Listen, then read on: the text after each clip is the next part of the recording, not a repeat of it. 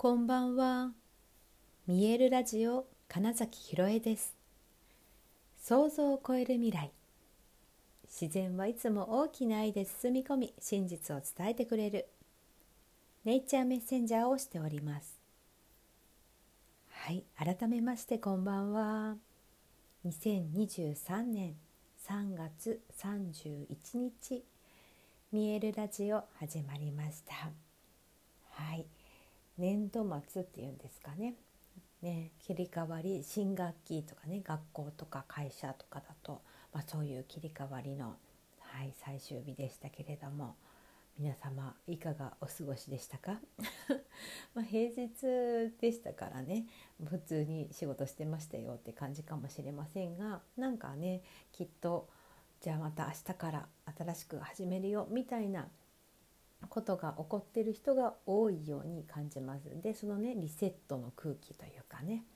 うん、っていう感じがありましたし私は今日はねあのそれこそ新生活を始めますっていう方のお宅へお邪魔しまして引っ越しの日に、えっと、ゴングでね、えっと、場の浄化とそしてその方々の、まあ、ヒーリングをさせていただいて本当にねあのお顔がまずすごいすっきりなさって元気になりましたって言ってくださったのとお部屋自体のねうんとうん、波動が本当に変化したのも感じたのでなんかこれからの生活に少しでもこうねあのお力添えをできたなっていうことが嬉しく思えた一日でした。でですね今日ねふとこう思いついて今日はこれを話そうって珍しく思ったんですけれどもあのー、厳しさっていうようなことについてと思ったんですね。であの自分となんだろうな誰かと比較する必要はないよとか、まあ、比べるなら、うん、過去の昨日の自分と比べてどのくらい成長したかだよとか、まあ、いろいろそういうふうにうんと自分自身がより良くなるための考え方とかってありますよね。でいつも言ってるように結局はその言葉の選び方チョイスで、うんと、自分自身が作られているって言ったら例えば今ので言うとね、うん、比べるのは昨日の自分とだっていうふうにした時に、うん、昨日より今日はどうだったかなより良くなってるかなって、まあ、質問を投げるじゃないですか頭の中で。でねいうふうにする時にそのね自分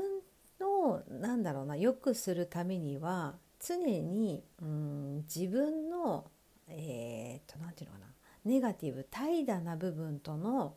戦いだって思っちゃう人って結構いるんじゃないかなって思ったんです。で実際私も、えー、と結構うんと戦いだっていう言葉をすごい使ってたんですよ。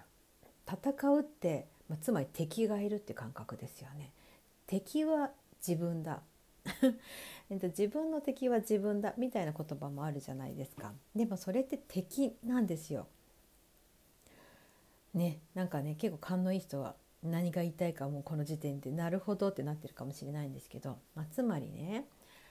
別に敵を作る必要はないんですよ。わざわざ。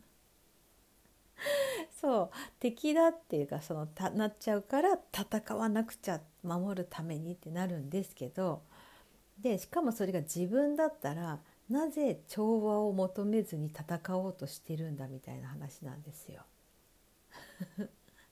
ね、で戦うっていうモードになるってそれってま戦闘モードねになると,、うんと、攻撃をしなくてはってなるし、えー、相手に対して優しくないわけですよね攻撃だから。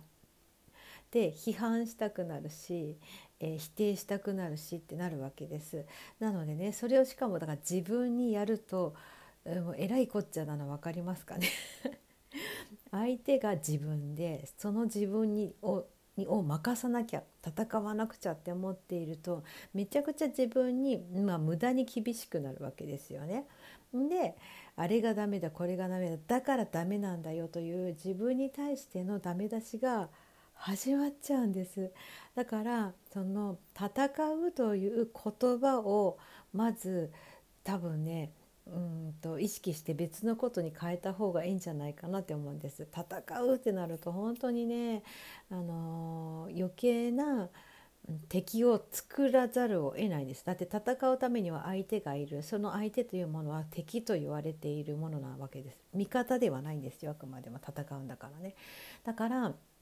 戦うっていう言葉を使っちゃう時点でわざわざ敵を生み出すわけです。で、えーと、そこにエネルギーをめちゃくちゃ使おうとしちゃう上にそれを自分に対して相手を敵自分が敵だって思ったら途端に自分に対して攻撃を始めてしまうってことなんですね。そうねだからその、ね、律するっていう言葉の方がまだいいかもしれないですもし使うんだったら。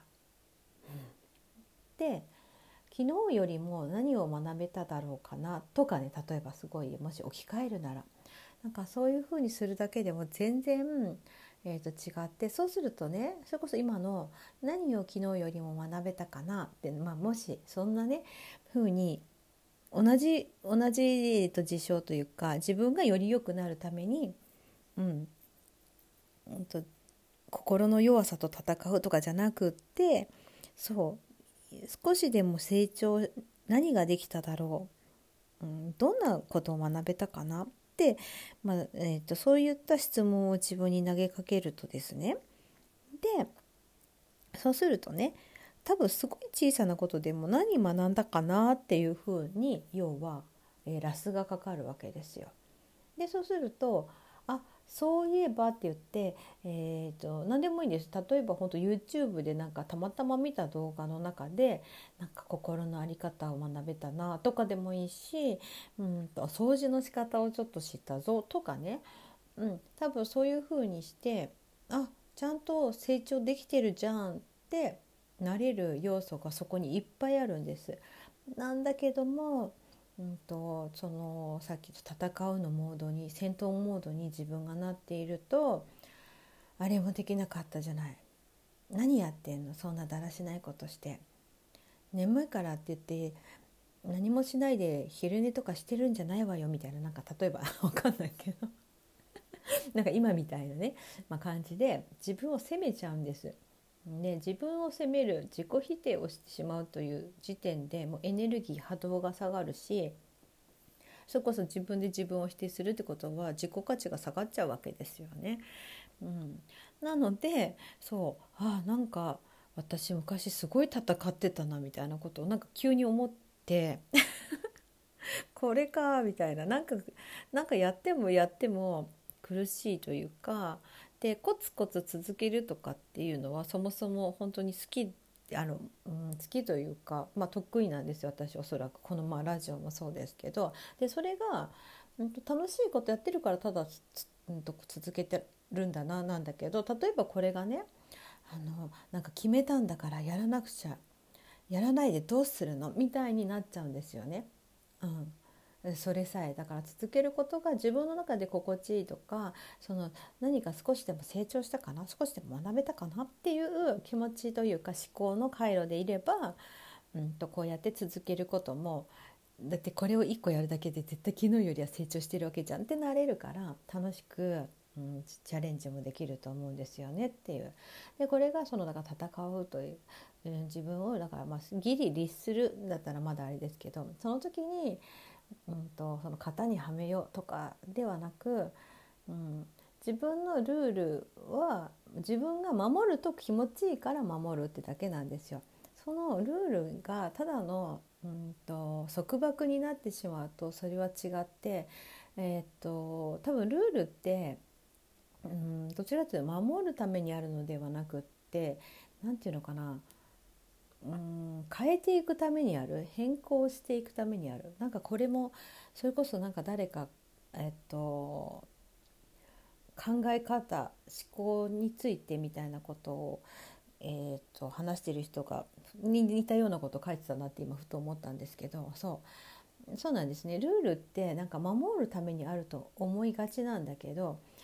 それって、まあ、その時々に決められた、うん、最適と思われるもの、うん、なんとなく全体を見た時に、うん、これを持っておきましょうってなった時に特にその自分に課したルールであったらそれはより良くなるためにもっと変更すればいいんですよ。っていうことなんですそれが自分の状態が最高であるというために作ったルールもしくは約束だったらそれをどんどん更新していけばいいんですよね。でその時にだから戦闘モードになっちゃうとだからそれをなんだ守ることにいっぱいになって守れてないことに、うんとうんと、すごく罪悪感が生まれたりするわけですよ。でそれも本当いらなくて